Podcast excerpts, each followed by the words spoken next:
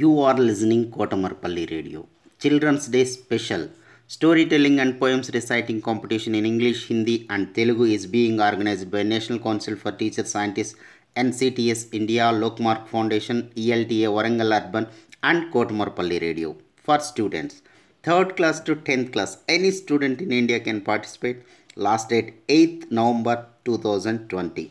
Further information contact Mrs. Umarani through email cdays2020 at gmail.com cdays2020 at gmail.com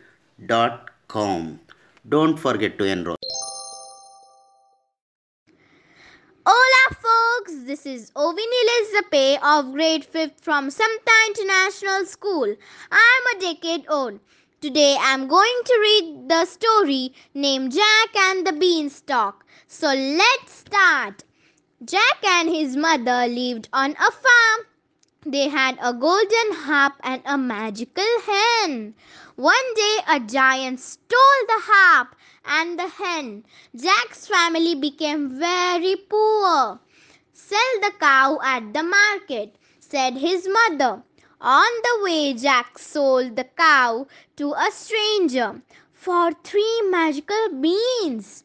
His mother was very angry and threw the beans out of the window.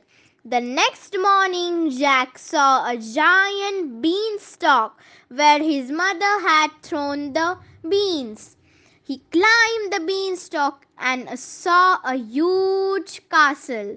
A giantess opened the door. She was very friendly. She gave Jack some food to eat.